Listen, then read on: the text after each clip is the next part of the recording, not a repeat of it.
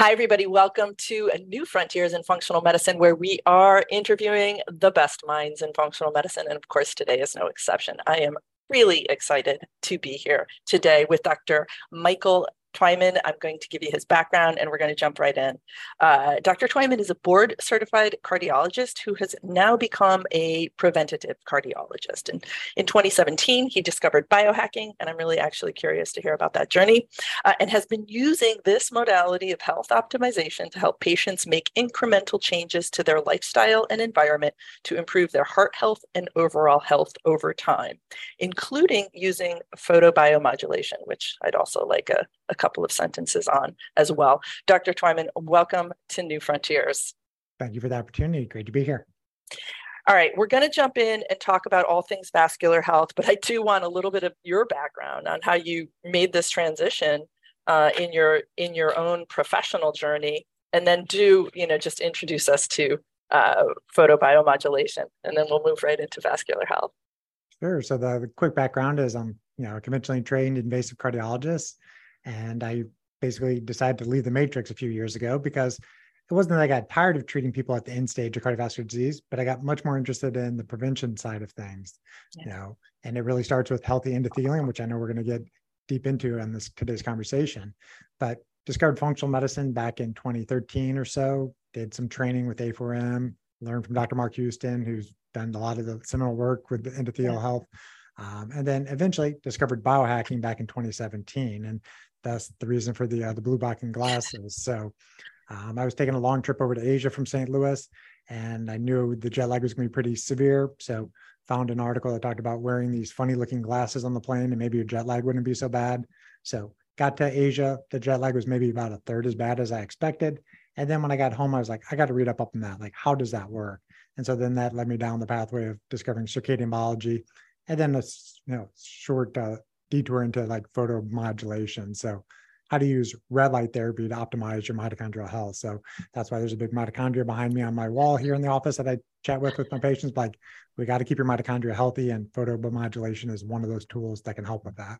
All right. Super cool. That's a great story. That is a great story. I just came back from Singapore, by the way, and, I didn't have my appropriate glasses with me, and I did hit some jet lag. That's just awesome. Thank you for that background. So vascular health is, to your biohacking and cardio background. I mean, vascular health is fundamentally essential to longevity, to health span moving commensurate with a long lifespan. So just talk to me about why it's so important, and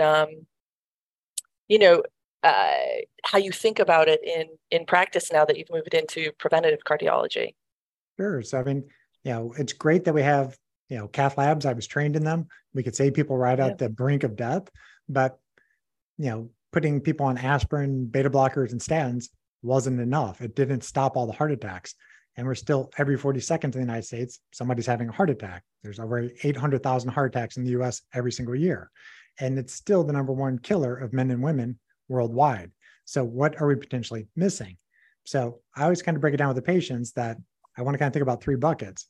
There's vascular health by how healthy is the endothelial glycocalyx and the endothelium, how much inflammation, oxidative stress is going on, which you can monitor with blood work. And then you get into the lipoprotein side of the equation, because sometimes traditional medicine will simplify too much where there's quote, good cholesterol, bad cholesterol. And I just kind of stop them there like, there's just cholesterol, but there's different things varying the cholesterol through the system. And if cholesterol was the biggest problem, well, we can, severely lower cholesterol through different agents, and people are still having events. Again, what are we missing? It's the endothelial health component of things. And glycocalyx. Correct. And the glycocalyx that sits on top of it. Yeah. Yeah. All right. So I guess I'm just curious about if you can just give me a quick rundown of the labs that you're thinking about as a cardiologist to evaluate these. And then I want to specifically talk a little bit about glycocalyx. Sure. So there's unfortunately not one lab you can point to. There's a multitude of them, but a simple one that somebody could do today is just a urine microalbumin and creatinine. We all check those for people with high blood pressure or diabetes. But if you're leaking protein into your urine, you by definition have endothelial dysfunction, and glycocalyx dysfunction to your kidneys, you likely have it somewhere else in the 60,000 miles of blood vessels that you have. So I always start with that as the urine test. Yeah. But again, breaking down into kind of buckets, you know, there's multiple labs you can look at for oxidative stress. So I always look at either oxidized LDL or oxidized phospholipid on ApoB, and then the urine test, the F2-isopropyl creatinine. You know, that's kind of like your, how much are you going to rust? If that number is high, you're likely to be oxidizing from the inside out. There's a whole bucket of like inflammatory labs. So start with high sensitivity CRP. If you can only get one, that'd be the one. And then looking at some of the lipoproteins, if I only could pick one, it'd be apolipoprotein B or ApoB for short. So I would start there. And then there's some other labs that you can look at, asymmetric dimethylarginine, symmetric dimethylarginine, uric acid, homocysteine. All these are kind of ancillary things that if they're elevated, you're very likely to have low nitric oxide levels. Right, right. I think anybody with any sort of metabolic dysfunction, anybody with you know, prediabetes, METSIN type of picture is probably going to have problematic nitric oxide. I mean, we could even get that simple with fasting blood sugar. Do you agree? Correct. Yeah, I mean, I'd definitely check all the markers of insulin resistance because that is one of the biggest driver of glycocalyx dysfunction. Well, that's a good list of labs. That's just a really smart list of labs. And we're fortunate that some of the more sophisticated, you know, lipid labs are available if you have basic insurance. So I think we're getting better and better coverage for those, even ADMA. Mm-hmm. All right. So let's talk about glycocalyx and why, you know, and why you as a cardiologist care about it so much. Yeah, I mean, it's the protective coating for the entire 60,000 miles of blood vessels that you got. And your organs, they need oxygen, they need nutrients. And how does it get there? Well, it's a blood flow supply. So, you know, when I was, you know, back to being an invasive cardiologist, you know, we were looking at the major coronary arteries during an angiogram, you know, your left main artery, your LAD, your circumflex, right coronary. And then we'd say like, oh, you got a severe blockage of 70%. Okay, you get a stent. It's less than 70%. You don't get a stent. But 99% of the blood flow to the myocardium is coming through the microvasculature. And your blood vessels that are the microvessels, you know, I've seen numbers that maybe up to 100 to maybe 1,000 blood vessels will fit in the diameter of one hair. So they're microscopically small, but they all have this lining, this glycocalyx lining, which glycocalyx stands for like, you know, it's like a sugar coating or it's a gel coat. When that gel coat gets impaired, then everything starts going downhill from there. So that is the most root cause thing I can look at for somebody who has cardiovascular disease is, do they have healthy glycocalyx? Do they have healthy endothelium? And now, you know, we talked about some of your labs at the beginning, but how, I mean, how else do you evaluate somebody? What, you know, who's someone who's at risk, you know, barring the patients that you saw in the cath lab? Sure. I mean, the short answer is everybody's at risk, but right. To what degree? Aging is going to be one of the bigger ones because you tend to collect more chronic diseases as you age. But, you know, endothelial dysfunction, glycocalyx dysfunction, this can start in people's teenage years, but it may be 10, 20, 30 years before they start presenting clinically to somebody's office with high blood pressure or, you know, showing up with signs and symptoms of advanced cardiovascular disease. So chest pain, shortness of breath, those type of symptoms. So I think almost anybody should be worried about their endothelial function and their glycocalyx, but the older you are, the more you got to be kind of mindful of it.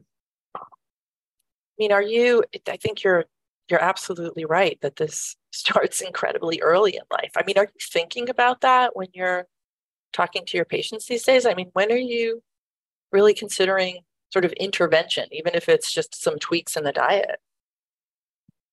I mean, it's always going to be the, you know, four kind of pillars of health that I talk about. And I know you speak many of the same language that I do, you know.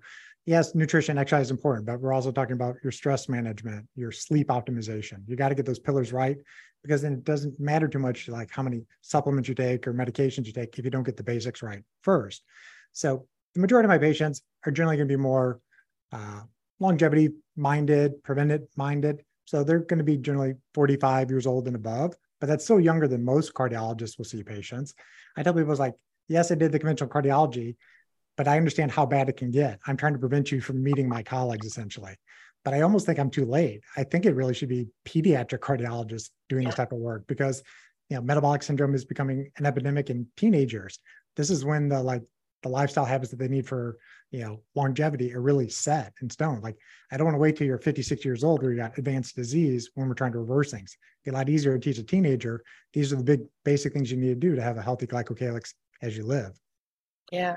Yeah, and healthy glycocalyx is, you know, healthy lifespan. I think you're right. I think that we, all of us, need to participate in this, you know, radical paradigm shift. You know, you can't do a sedentary McDonald's life up till 45 and expect not to, you know, really have sustained some significant damage from that. Yeah, I think you're absolutely right. Like my work, I've been researching all things epigenetic, and when we look at you know, when it's important to think about, you know, gene expression, optimizing gene expression, it's in utero. Or when I ask David Perlmutter, you know, when do you think about brain health? When do you start with Alzheimer's prevention? And it's in utero. I mean, and this is the same thing. I mean, there's a radical paradigm shift just needs to take place.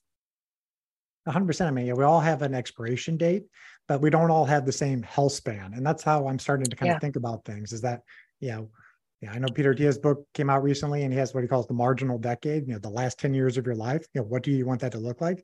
I think that's a good framework. You know, if you want to be a healthy 90-year-old or healthy 100-plus-year-old, what do you need to do right now to get there? Well, one, don't have a heart attack or stroke.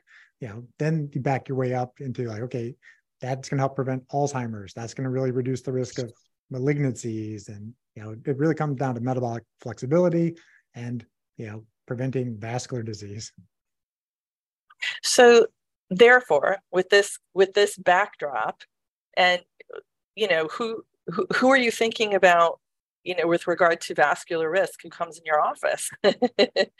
Yeah. I mean, that's the thing. It's like, there's a different kind of cohorts of people that come to see me. Yeah, there's people that come in because they got, quote, high cholesterol, and, you know, they want to talk about options for treatment. There's people that have family histories that, you know, hey, my dad had a heart attack at 55. I'm 45. I don't go down the same pathway as my dad. What do I need to do? Yeah. But I basically always bring it back down to the basics, you know, the 4 pillars of health. You got to optimize your mitochondrial function, but we're testing everybody who walks in the door to look at their health of their arteries before they have, you know, something that's going to be abnormal on a stress test. I mean, in conventional cardiology, you usually don't do a lot of testing until people have symptoms. I'm testing asymptomatic people. I'm looking at their arterial elasticity. I'm looking at their blood pressure, not only their brachial blood pressure, but their central aortic blood pressure. There's devices that can look at that. I'm looking at, you know, salivary nitric oxide, which is, you know, a tool that you can use to see, like, is that person likely getting enough nitrates in their diet? So there's a lot of little pieces that you can put together, like, these all seem to rhyme. So they probably do actually have healthy arteries right now. And then you can confirm some of it with the blood work that we were talking about earlier. It's interesting.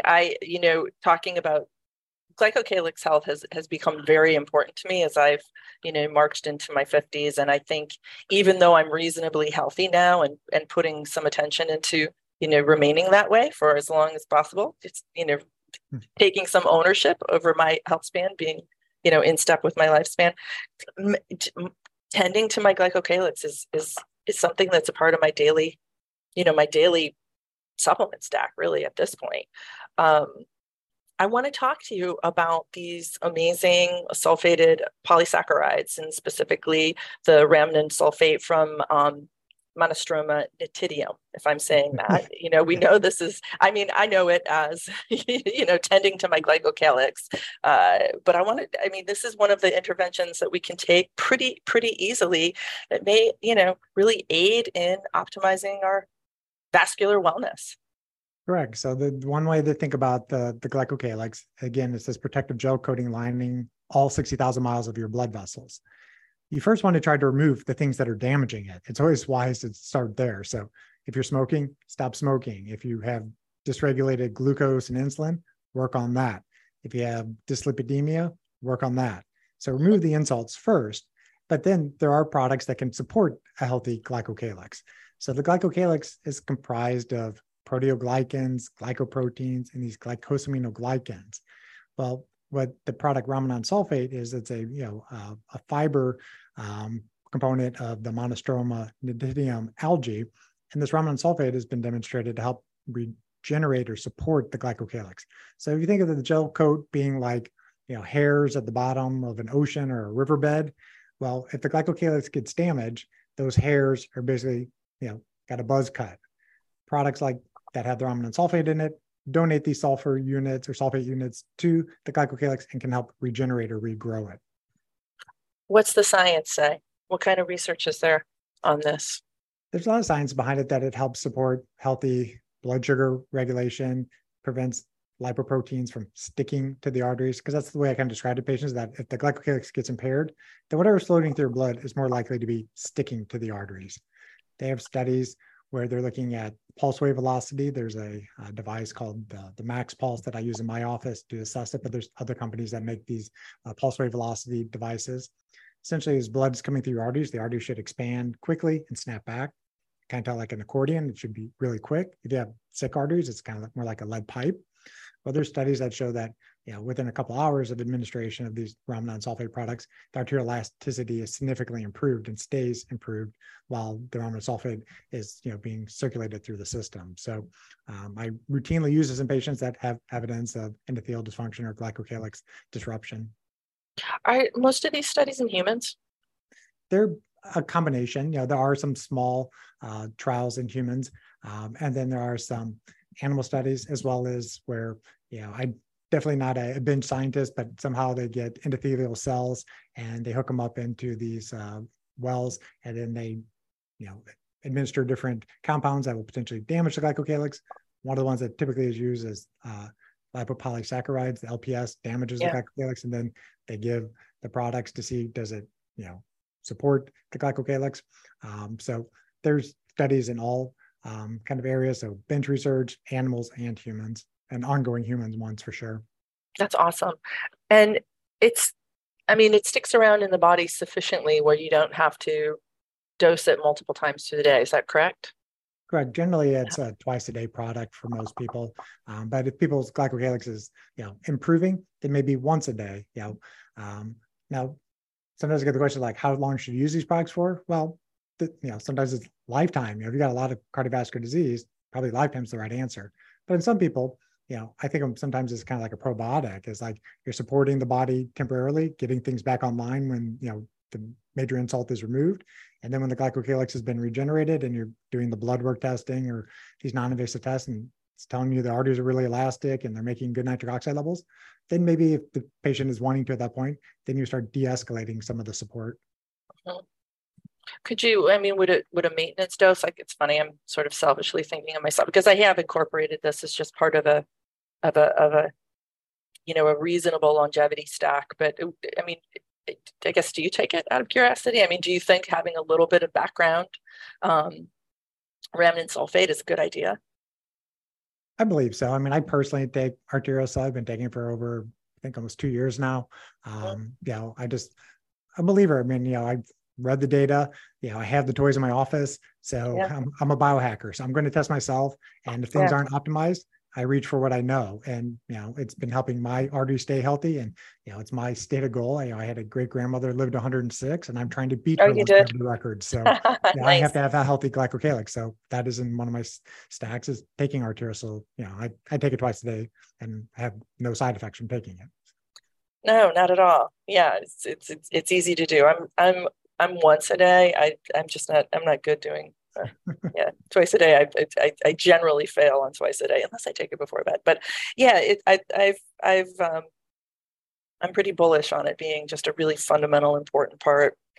Well, let's turn our attention to, although let me also say before we talk about nitric oxide, I appreciate you giving alternatives, like that we can do all of this underlying work, we can evaluate, and if somebody's healthy, I mean, there's plenty of folks out there who don't feel like taking, you know, a stack of supplements every day. And I appreciate that. And, you know, the fact that we can do all the underlying work, the four pillars as you're referring to them.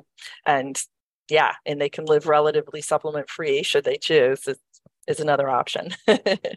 Let's talk about nitric oxide and, you know, the nitric oxide relationship to the glycocalyx and, you know, why it's so important. It's kind of another sexy molecule, if you will, or something that we're really thinking about with regard to vascular health.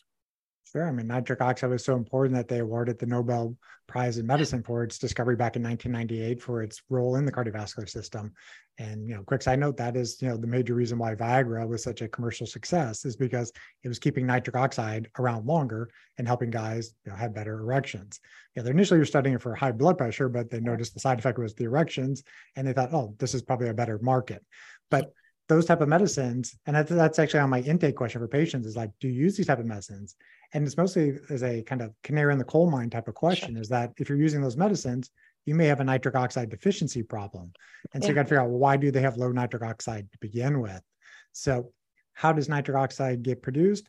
Well, one of the major ways is directly on the endothelial lining. The endothelium is one cell thick and lines your entire lumen of your blood vessels, and sitting on top of the endothelium is the glycocalyx.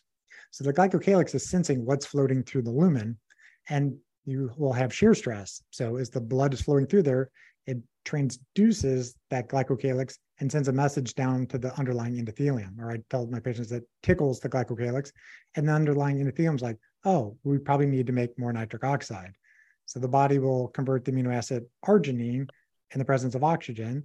The enzyme endothelial nitric oxide synthase, or eNOS, will then convert over to citrulline, and then nitric oxide is produced. And then the nitric oxide, which is a signaling molecule, diffuses down into the muscle and the wall of the artery, and through a process eventually causes the smooth muscle to relax. And then when the smooth muscle relaxes, the blood flow rushes down into the downstream, you know, artery.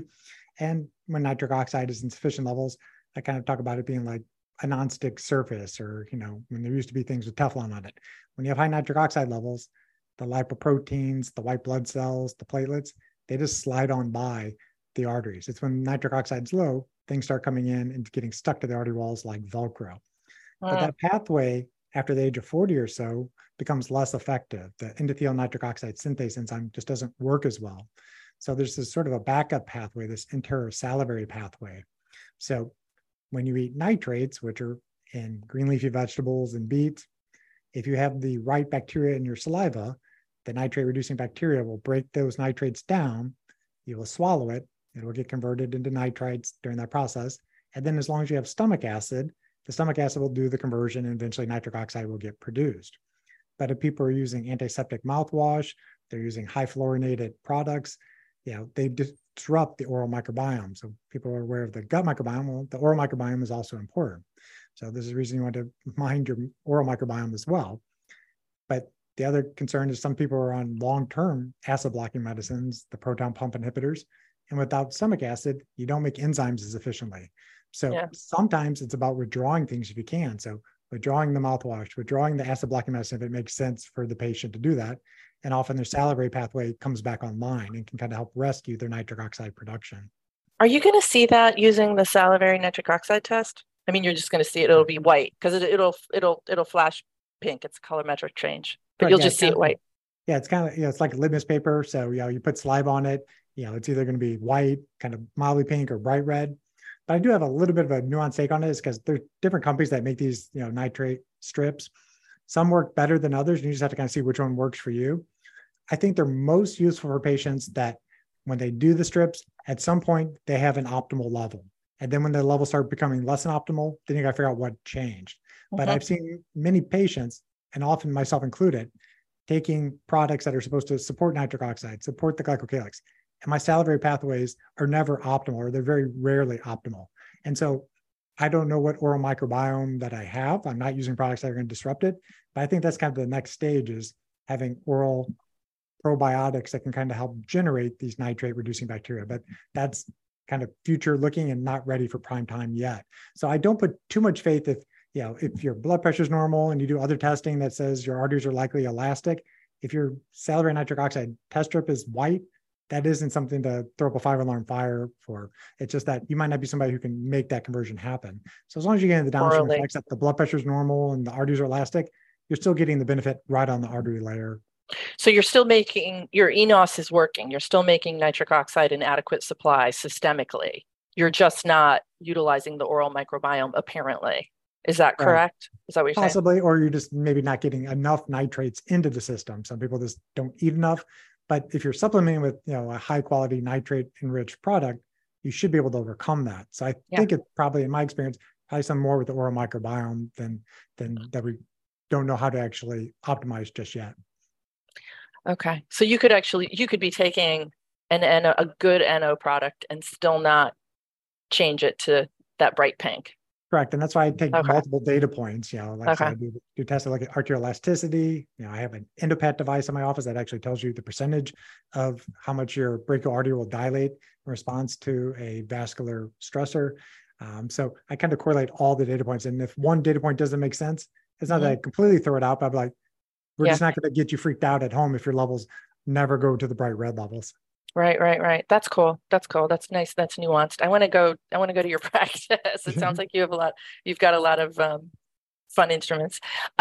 First of all, cool. I need to, we need to underline, you know, and highlight the fact that, you know, you're using a certain mouthwash and that's why you've got, you know, high blood pressure, or that's a big contributing factor. You've completely trashed your oral microbiome and probably you're not making enough eNOS because of that. You know, how many people actually think about their mouthwash or their toothpaste, and it's such a huge deal.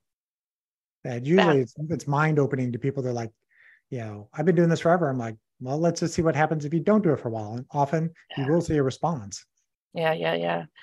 God. And then on the flip side, well, I don't know if it's quite the flip side, but you know, we see just all of the various diseases, you know, gingivitis and periodontal disease and contributing to cardiovascular disease. And certainly a piece of that has to be just disrupting nitric oxide synthesis. Yeah, man, it's anti-inflammatory, it's antimicrobial. So yes, there's a huge oral systemic link. You know, if you have periodontal disease, you often have vascular inflammation. Yeah, that's right. So even that could be sort of a phenotype flag, you know, just starting at the at oral health. Fascinating. Okay, what did I want to say about this? The half-life of nitric oxide, it's like, what, a few seconds? It's a few seconds, yes. Yeah. And that's, so and that's a challenge, yeah, because it acts locally. But, you know, there are, you know, glutathione is a storage form for it. So, you know, kind of the biohacker way to do it is check a GGT level on your labs. And if you have, you know, excessively high GGT levels, you're likely going to have low glutathione levels, and nitric oxide probably more of an issue for you because you're not going to be able to have the storage forms. And ADMA, going back to ADMA, I mean, you're shutting nitric oxide down if you're making a bunch of asymmetric dimethylarginine. Correct. So that would be, although in my experience, I was at a lab, the first lab in the US to release ADMA, and you know, it wasn't high routinely, so it wasn't in my experience, it wasn't the most sensitive marker, but valuable nonetheless if it is high. You know, there's a big problem there. All right, so it's got a fast half-life, which I think lends sort of weight to the idea of the whole being approach, you know, diet, lifestyle, sleep, stress, etc., to optimize our ability to make it as we, you know, get older, because we're declining in our ability to make it efficiently. Would you agree? Correct. And so treatment, you know, working with nitric oxide, what are you doing in practice? Are you prescribing a nitric oxide product? Yes, I am. And it's, you know, again, always start with what can you withdraw first? You know, if they have high glucose, you know, are you going to be using berberine, metformin in addition to the lifestyle modifications? You know, are you dealing with their high stress job and their high cortisol? Like, start there first. But if you're going to support nitric oxide, there's multiple products on the market. You know, some of the original ones, you know, those are like Neo40, you know, used to use that routinely, but that's dosed twice a day. And some people just don't like using dissolving lozenges in the mouth. They don't like the taste, or you know, they have a burning sensation. So there are other products that, you know, can help support nitric oxide production that are in capsule form. And then, you know, depending on other markers, then we'll also support the glycocalyx with products that have the rhamnan sulfate, such as the products like Arterosil. So those are kind of like the baselines, you know, support the glycocalyx and nitric oxide. They are synergistic. And I know they're doing studies to see, you know, how well they work together, but you know, my practice, I routinely do that for patients and monitor, and people are getting, you know, good results with it, you know, more elastic arteries and such. So those are kind of the base markers for that. And then you do all the inflammatory markers and figure out what's causing the inflammation and start pulling those things back. I mean, the reality is if there's evidence for poor nitric oxide, your glycocalyx has to be toast by definition, doesn't it? Essentially, yes. I mean, the glycocalyx is the first thing that gets impaired. Yeah. And then accumulation of all of the, you know, the various pro-inflammatory compounds and lipids, et cetera, et cetera. Yeah. So the nitric oxide product you're using now? So if I use the capsule, I tend to use Vascanox. You know, Dr. Mark Houston, who was a mentor and did a lot of training with, you know, had recently done a study utilizing it. The study was done in 12 people who had mild hypertension and weren't requiring antihypertensive medications, or if they were, they did not adjust the doses of the antihypertensive medications. And it was shown that this product helped lower systolic blood pressure, I think on average around 10 to 11 millimeters of mercury, with no episodes of any hypotension or untoward side effects. So shown to be relatively safe and supporting healthy nitric oxide levels, which then can promote arterial elasticity and improving blood flow and blood pressure. So that's a nice drop. Yeah. That's pretty impressive. How did he dose it in the study? It was 2 tablets once a day, because it has a longer, I don't know the exact half-life, but there's still an effect of it, you know, over 24 hours later after the administration. And that's very impressive, because I think that that's a pain in the butt with our current selection of nitric oxide products out there. Right, because most of those have to be dosed BID or twice a day. Yeah, and what makes this one different? It also has hydrogen sulfide precursors in it. So my understanding is that hydrogen sulfide also has some vasodilatory, you know, effects.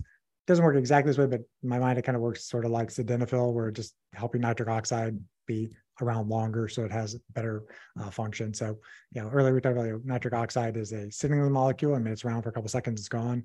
Hydrogen sulfide just tends to make things dilate better. Well, cool. And it's impressive that they just did 1 time a day dosing. What else did I want to ask you on this? I had another question. I had a good question that'll come back to me in a second, but I want to know who your appropriate candidate is for a nitric oxide supplement. I mean, it's huge in the bodybuilding community. I mean, there's a lot of people experimenting with it. I will say that I've used Vascanox myself. I actually take it and do notice it is helpful, you know, before a workout or something like that. I do like it, even though I'm able to make it. My oral microbiome, you know, I can turn the strip pink. I turn it more pink after Vascanox. But who's an appropriate candidate for it? Who in your office, you know, when are you thinking about using it? I mean, almost anybody is a candidate for it, but it's a test don't guess philosophy. You know, person comes in and, you know, they have uncontrolled high blood pressure, dyslipidemia, diabetes, they've already had a previous event. By definition, they had some really bad glycocalyx dysfunction, endothelial dysfunction in the past. Have they recovered that or not? And if they haven't, then you can support them with products like Vascanox and Arterosil, so that those things may have a better chance. I was big into like withdraw the insults and give the body the building blocks it needs to help repair itself, because the body is wiser than we're ever going to be. So yeah. I always think about the glycocalyx and endothelin being like the root cause problem in cardiovascular health. If you can support that, things don't go downstream. You know, I talked earlier about being an invasive cardiologist. The analogy is sort of like, you know, when they come to the cath lab, it's kind of like Humpty Dumpty fell on the ground and you're rushing around trying to save them. How about we keep them up on the wall to begin with? And that's supporting the glycocalyx. Or don't even go on the wall, Humpty. It's a bad idea. Well, I think being alive puts you on the wall, but it's just, but that's the way I tend to try to think about things. Right.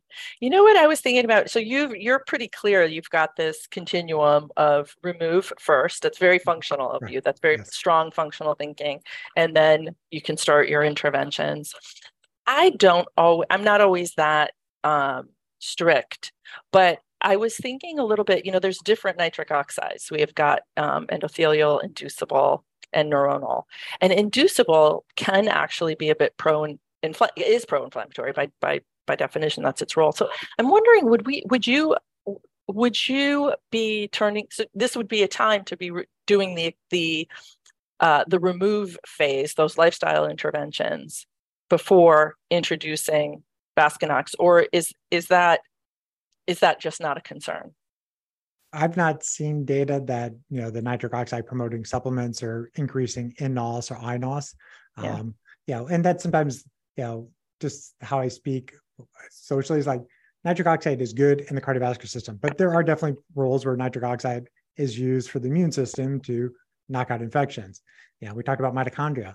Well, the mitochondria at the fourth cytochrome, nitric oxide acts as a handbrake. It slows down electron flow. Is that necessarily bad? No, it's decreasing oxidative stress because you're not necessarily, you know, making a lot of energy at that point. But then using things like photobiomodulation, photo dissociates the nitric oxide out of that space, and then electron flow increases. So it does depend where the nitric oxide is at. But when we're mostly speaking this kind of, you know, situation, it's more like we're talking about the actual artery lining. Right, right. So you could introduce it concurrent to your remove period. For sure, for sure. All right. And so who, like, again, I guess I'm curious about the candidate you're starting on the product. I mean, it's going to be people who have, you know, abnormal carotid intimal-medial thickness scans, abnormal CT coronary calcium scans, you know, or if they've had a CT angiogram, or if they've ever had a stent, they're good candidates to think about supporting. You know, those are the people that are top of mind for me. Yeah. Okay. And what about those, the biohackers, the early adopters? I mean, what might be some signals that it could be beneficial, although they're not, you know, frankly, down to cardiovascular disease? Yeah, go ahead. Yeah, I think as you were saying, it's like the bodybuilder community, the fitness people, is because, you know, if you can get more oxygen nutrients into a muscle, you probably are going to have a better performance with it, you know, and you can get waste products away faster. So I know there are ongoing studies in humans looking at, you know, improving VO2 max with products like Vascanox. I don't know enough of the details to speak on it eloquently, but, you know, there are those studies ongoing. And then just, you know, anecdotally, yes, people who are on these type of products tell you like exercise seems to be a little bit easier. And it's probably not placebo, but even if it was placebo, if exercise is easier, great, because exercise is like the number one drug at improving nitric oxide production. You know, as you're improving blood flow down the arteries, you're transducing that glycocalyx to tell the underlying endothelium, make us more nitric oxide. So exercise is the best drug at promoting nitric oxide. That's cool. I mean, what isn't exercise the best drug for, right? Yes. Yes. That's cool. Is it difficult, like, so for the patient who's not psyched to use a supplement, I mean, is it difficult to really restore their ability or improve their ability to make nitric oxide? I mean, we talked about a compromised oral microbiome, but beyond that, and can you really bring that back? Yes. I mean, I've definitely seen patients who have had severe endothelial dysfunction, you know, get back to normal. You know, saw somebody earlier today at a calcium score of, you know, over 700, which is a high risk finding. And we did an EndoPAT on this individual, and they had, you know, a RHI, a reactive hyperimmune index over 4. This indicates that this person's arteries can dilate 400% over baseline. So whatever damaged arteries in the past, they've improved it, and their arteries are very elastic at this stage. So it's definitely reversible. I see it pretty much every day. That's awesome. And what is there in their calcium score? I mean, that's not going to really change. I mean, that's why I can't tell people, like, because I get that question a lot. Can my calcium score test go down? It can, but that's not necessarily the goal. I mean, calcium is, in my mind, is a marker that, you know, the arteries had been damaged, you know, so the glycocalyx got damaged, the underlying endothelium's damaged, and now the lipoproteins, which are carrying the cholesterol, they've stuck to your artery like Velcro. That kicks off an inflammatory response. The body basically thinks bacteria is attacking it. The white blood cells come in to investigate, and they start gobbling up the lipoproteins. The cholesterol now gets stuck in the artery wall, kicks off more inflammatory cascade, and the plaques start building up like little pimples on the artery wall. And the body eventually will try to scar that pimple down with different fibrotic tissue, but it will eventually will calcify it.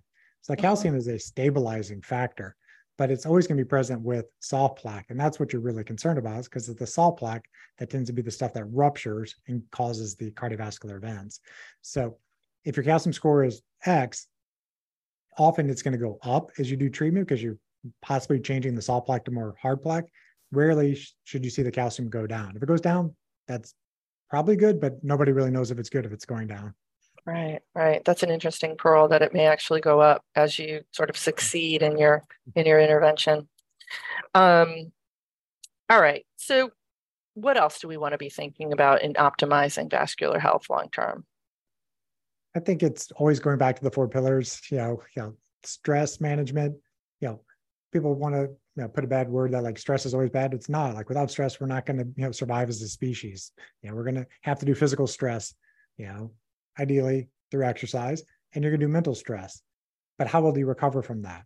That is tricky for some people. So, I know you've done research on having people doing, mindfulness and, doing it 20 minutes twice a day. How do you balance that autonomic nervous system? That is key to teach people. And then that's the big thing too, is the sleep management. I mean, America, it's a pandemic of like not being able to sleep well. If you do not sleep well, then you can take all the supplements you want, all the medications you want. You can eat a perfect, clean, organic diet. You're not going to get the same results because the mitochondria, that's when they repair themselves. You have to sleep well to age well. Yeah, that's right. Good. That's a good quote. So how are you motivating your patients to engage in this? I mean, you can say, I'll see you in a couple of years in the cath lab then. You could do that. You could like try the threatening approach, the threatening fear-based approach. But I'm here in Connecticut and I'm in Fairfield County. I'm close to New York. People live here who commute into the city. There's a preponderance of high stress humans here. And one of the things that I've found in my years of treating people is that their willingness to work with this, like to really take the impact of toxic stress, not the hormetic stress that you're talking about, but that toxic stress seriously, it's often the last thing. They're willing to do diet, they're willing to do exercise, they'll take any supplement that I think is needed. But to slow down and really engage in mindfulness that moves the needle, that's impactful, is the last thing. It's like, one patient comes to mind who couldn't, her final 10 pounds, wasn't, her life was, fabulous. We dialed in everything we could, but it was that, and the only thing that we needed to do, I mean, this has been multiple cases in different patients, was stress. It's like you're facing this. So I'll bring it up every session. Like we'll keep that conversation alive. I think that's essential. And I think it's motivating. Maybe it goes somewhere subconsciously. But here I tend to see people really having a struggle with embracing it and taking it seriously. What about you? And how do you get people to engage in that conversation and take action? I think it's the Vince Lombardi way. The only way to lead is by example. And that's the only thing I really can motivate people with, because the fear-based approach can work for some, but telling people, stop smoking because otherwise you're gonna have a heart attack doesn't get them necessarily to quit smoking. You have to give them a bigger why. And so, I think vascular health is important for everybody. Of course I do. But if it's the person who's looking for longevity, well, you have to have healthy arteries to age well. That's always kind of where I start. And so I'm basically teach people along the way, like, what am I doing for myself? As a good biohacker, you're going to test, not guess. You're going to try things. And like, that seems like it works. That doesn't work. And then when something works, then you get curious. Then you go reading all the research, like, holy cow, I didn't realize there was 1,000 articles on the glycocalyx. I didn't know about this word 3 years ago. Like, where was I? And I think that's just being constantly curious and exploring things that like, mitochondria might be really important for longevity. Well, how does photobiomodulation work? Oh, it's the mitochondria. And just kind of, adding things onto your armamentarium. Like, I'm always going to have this base as an invasive cardiologist. I still know how that gets done. I'm just trying to prevent myself or any of my patients ever from going back down that pathway. And so it just lead by example is the best way. Well, we need more of you. We do. We need more of you doing just this and preventing, putting the cath labs out of business. I know it's not going to be anytime soon, but I've joked about that. That'd be great. That I know people are concerned that AI is going to replace everybody. I would love to replace the cath labs. Give those guys skills, then they can go do something else. Yeah.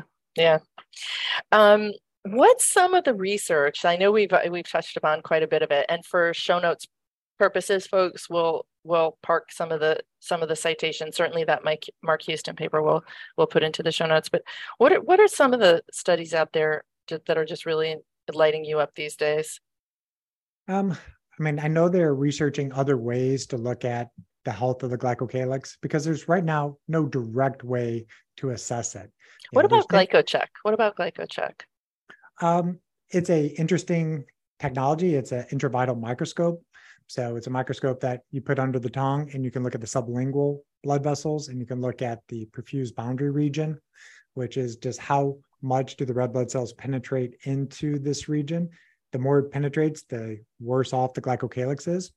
But I have not yet seen convincing evidence that what's going on in your oral circulation is exactly the same that's going on in your coronary circulation. So I think it's probably at this point useful for more like a sepsis type picture. So somebody's in ICU, put the probe in and see like what's going on, like, oh, there could probably be a disseminated shock. Makes sense. But until they show me the research that like it truly correlates with the coronaries, I don't know exactly what to make of it just yet. But I think that is a coming type of technology, is that, you know, do they have enough research to pinpoint that, okay, these glycocalyx promoters are actually promoting improved glycocalyx throughout the entire system and not just in the oral cavity. So I think that is an interesting way. And then I, you know, had recently given a talk to the PLMI organization, and I was doing some research on it. And I know there's organizations looking at MRI, trying to find a tracer that the glycocalyx would be traced with. And then you would do an MRA and you'd be able to subtract out the volume and tell the person, okay, this is your entire volume of glycocalyx throughout your entire system. So that would be super, super fascinating when that technology, if it gets developed, would be online, because then people could basically go in for a yearly GlycoCheck, you know, or whatever they're going to call it, you know, GlycoScan or something, and say, yeah, like, is my glycocalyx healthy? Yes or no? Yeah. Because right now everything is kind of a downstream effect. Like we're doing markers of endothelial health. We're looking at biomarkers like, you know, ADMA, you know, those all give you a signal, but like you're not directly looking at the glycocalyx. So I think that is kind of the future. And then I also had seen that there was articles that are talking about the glycosaminoglycan, like the GAGome is what they were calling it, which is kind of a quite funny term, but the GAGome is looking at, you know, how much heparin sulfate and hyaluronic acid, you know, should be normal in your bloodstream or in your urine. I think it's going to take AI and machine learning to really figure out like what is the exact normal level of degradation that the glycocalyx is supposed to be doing, and then offer an intervention and then retest and then have the AI be like, yes, that's actually improving that. But I think that is probably the thing that'd be most exciting, is that we'd have some kind of test that we can do, you know, really routinely, like, okay, do this intervention. The glycocalyx got better, yes or no? Right.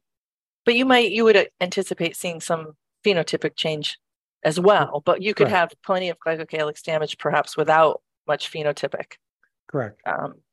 Obvious, you know, presentations, obvious signs. What is the tracer that they're testing for glycocalyx? I'm so curious. Have they come up with it? I don't think they have one yet. I think that was the things that's they're trying to figure out. There was, off the top of my head, I can't remember one that was like, that would bind to albumin, but you know, there's other components in the glycocalyx other than just albumin. So yeah, they don't have one yet. Wow, that's really interesting. Huh. Fascinating. Well, I'm glad, and I appreciate your opinion on GlycoCheck. It seemed like a really kind of cool technology, but it makes sense that it would only, well, it's assessing locally, and is it reflective of systemic?